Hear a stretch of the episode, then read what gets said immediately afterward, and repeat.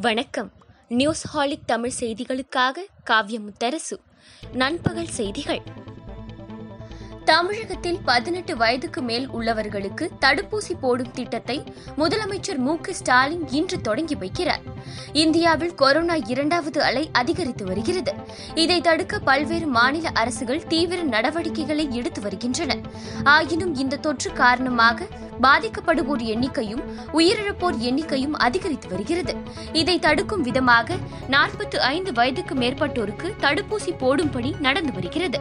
இதற்கிடையே பதினெட்டு வயதிற்கு மேற்பட்டோருக்கு மே ஒன்றாம் தேதி முதல் தடுப்பூசி போட மத்திய அரசு அண்மையில் அறிவித்தது. இருப்பினும் தடுப்பூசி தட்டுப்பாடு காரணமாக பதினெட்டு வயதுக்கு மேற்பட்டோருக்கு தடுப்பூசி போடும் பணி தாமதமானது. இந்நிலையில் தமிழகத்தில் பதினெட்டு வயதிற்கு மேல் உள்ளவர்களுக்கு தடுப்பூசி போடும் பணி இன்று தொடங்குகிறது. இந்த திட்டத்தை முதலமைச்சர் மு ஸ்டாலின் திருப்பூரில் தொடங்கி வைக்கிறார். தமிழகத்தில் பதினெட்டு வயதிற்கு மேல் உள்ளவர்களுக்கு தடுப்பூசி போடும் திட்டத்தை முதலமைச்சர் மு ஸ்டாலின் இன்று தொடங்கி வைக்கிறார். ஐந்து மாவட்டங்களுக்கு சுற்றுப்பயணம் மேற்கொள்ளும் முதலமைச்சர் அதிகாரிகளுடன் கொரோனா தடுப்பு பணிகள் குறித்து ஆலோசனை நடத்துகிறார்.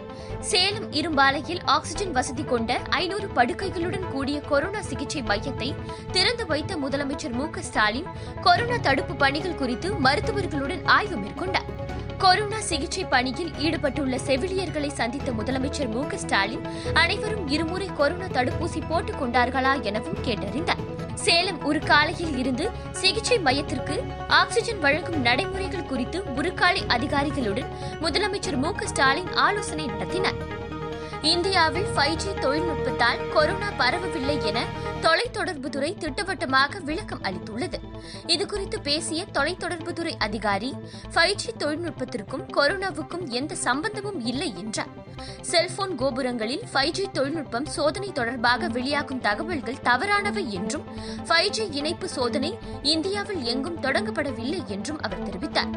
ஃபைவ் ஜி தொழில்நுட்பத்தால் தான் இந்தியாவில் கொரோனா பரவுகிறது என வாட்ஸ்அப் முகநூல் மற்றும் ட்விட்டர் ஆகியவற்றில் போலியான தகவல் ஒன்று அறிய ஹரியானா பஞ்சாப் பீகார் மற்றும் உத்தரப்பிரதேசம் உள்ளிட்ட மாநிலங்களில் பரவி வருகிறது என்பது குறிப்பிடத்தக்கது.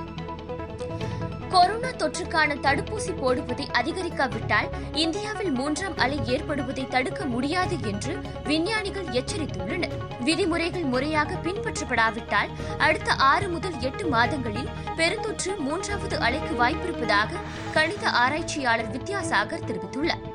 உடலில் ஆன்டிபாடிகள் குறைந்துவிட்டால் கொரோனா தாக்குவதற்கான வாய்ப்பு அதிகம் என்று குறிப்பிட்டுள்ள அவர் தடுப்பூசி ஆன்டிபாடிகளை உற்பத்தி செய்யும் என்றும் அதற்காக வேணும் தடுப்பூசி போட்டுக்கொள்ள வேண்டும் என்றும் கேட்டுக்கொண்டுள்ளார். முன்னதாக வைரஸ் மேலும் உருமாறும் போது நோய் தொற்றின் மூன்றாவது அலை தவிர்க்க முடியாதது என்றும் மேலும் புதிய அலைகளுக்கு தயாராக இருப்பது அவசியம் என்றும் முதன்மை அறிவியல் ஆலோசகர் கே. விஜயராகவன் ஏற்கனவே தெரிவித்திருந்தார். கேரள முதலமைச்சராக பினராயி விஜயன் இரண்டாவது முறையாக இன்று பதவியேற்கிறார். அவருடன் மூன்று பெண்கள் உட்பட இருபத்தி ஓரு பேர் கொண்ட அமைச்சரவையும் பதவியேற்க உள்ளது. இந்த பதவியேற்பு நிகழ்ச்சி திருவனந்தபுரத்தில் உள்ள விளையாட்டு அரங்கில் மாலை மூன்றரை மணி அளவில் நடைபெறவுள்ளது விழாவில் ஐநூறு பேர் மட்டுமே கலந்து கொள்ளும்படி அழைப்பு விடுக்கப்பட்டுள்ளது. டிஏபி உர மானியத்தை மத்திய அரசு நூற்று நாற்பது சதவிகிதம் உயர்த்தியுள்ளது சர்வதேச அளவில் உரம் விலை உயர்ந்து வருகிறது. உள்நாட்டிலும் உரத்தின் விலை அதிகரித்து உள்ளது. இதனால் விவசாயிகளுக்கு பாதிப்பு உருவாகக்கூடும் என்பதால் மத்திய அரசு உர மானியத்தை அதிகரித்துள்ளது மூட்டைக்கு ஐநூறு ரூபாய் மானியமாக ஏற்கனவே கொடுக்கப்பட்ட நிலையில் மானியத்தை ஆயிரத்து இருநூறு ரூபாயாக அதிகரிக்க பிரதமர் நரேந்திர மோடி தலைமையிலான அமைச்சரவைக் கூட்டத்தில் ஒப்புதல் அளிக்கப்பட்டுள்ளது. இதன் மூலம் விவசாயிகள் பழைய விலையான ஆயிரத்து இருநூறு ரூபாய்க்கு ஒரு மூட்டை டிஏபி உரத்தை வாங்கலாம். ஆக்சிஜன் விரைவு ரயில்கள் மூலம் இதுவரை இல்லாத அளவில் ஒரே நாளில் ஆயிரம் மெட்ரிக் டன் ஆக்சிஜன் விநியோகம் செய்யப்பட்டுள்ளதாக ரயில்வே நிர்வாகம் தெரிவித்துள்ளது. இது தொடர்பாக வெளியிடப்பட்டுள்ள அறிக்கையில் இந்திய ரயில்வே நூற்று எழுபத்து ஐந்து ஆக்சிஜன் விரைவு ரயில்கள் மூலம் அறுநூற்று எழுபத்து ஐந்து டேங்கர்களில் பதினோராயிரத்து முப்பது மெட்ரிக் டன் திரவ மருத்துவ ஆக்சிஜனை நாடு முழுவதும் பல்வேறு மாநிலங்களுக்கு விநியோகித்துள்ளதாக தெரிவித்துள்ளது. மக்களிடையே பீதி பதற்றத்தை ஏற்படுத்துவதால் ஆம்புலன்ஸில் சைரன் ஒலியை பயன்படுத்த வேண்டாம் என்று மணிப்பூர் அரசு வேண்டுகோள் விடுத்துள்ளது. மக்களிடையே நிலவி வரும் பதற்றம் மற்றும் பீதியை குறைக்க இந்த நடவடிக்கை மேற்கொள்ளப்படுவதாகவும் அறிக்கையில் கூறப்பட்டுள்ளது. தமிழகத்தில் தனியார் ஆய்வகங்களில் கொரோனா பரிசோதனை கட்டணத்தை குறைத்து தமிழக அரசு உத்தரவிட்டுள்ளது. தனியார் ஆய்வகங்களில் முதலமைச்சரின் காப்பீடு திட்டத்தில் கொரோனா பரிசோதனை செய்வதற்கான கட்டணம் எண்ணூறு ரூபாயில் இருந்து ஐநூற்று ஐம்பது ரூபாயாக குறைக்கப்பட்டுள்ளது. தனியார் ஆய்வகங்களில் முதலமைச்சரின் காப்பீடு திட்டத்தில் குழு மாதிரிகளுக்கான கட்டணம் அறுநூறு ரூபாயில் இருந்து நானூறு ரூபாயாக குறைக்கப்பட்டுள்ளது. தனியார் ஆய்வகங்களில் காப்பீடு பயனாளிகளாக இல்லாதவர்களுக்கு கொரோனா பரிசோதனை கட்டணம் ஆயிரத்து இருநூறு ரூபாயில் இருந்து தொள்ளாயிரம் ரூபாயாக குறைக்கப்பட்டுள்ளது.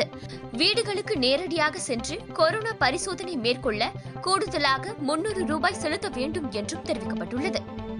இந்தியாவுக்கு ஆறு கோடி தடுப்பூசி டோஸுகளை வழங்குமாறு அதிபர் ஜோ பைடனுக்கு இந்திய வம்சாவளி எம்பியான ராஜா கிருஷ்ணமூர்த்தி கோரிக்கை விடுத்துள்ளார்.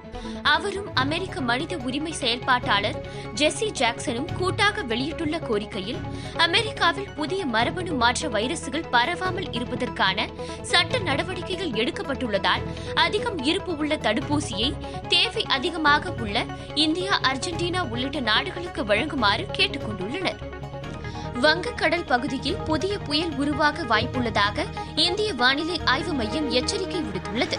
இதுகுறித்து அம்மையம் வெளியிட்டுள்ள அறிக்கையில் வரும் இருபத்தி இரண்டாம் தேதி வடக்கு அந்தமான் கடலுக்கும் வங்கக்கடல் பகுதிக்கும் இடையில் குறைந்த காற்றழுத்த தாழ்வு பகுதி உருவாக வாய்ப்புள்ளது என்றும் பின் அது படிப்படியாக தீவிரமடைந்து வருகிற இருபத்தி ஐந்தாம் தேதி புயலாக மாறலாம் என்றும் குறிப்பிடப்பட்டுள்ளது.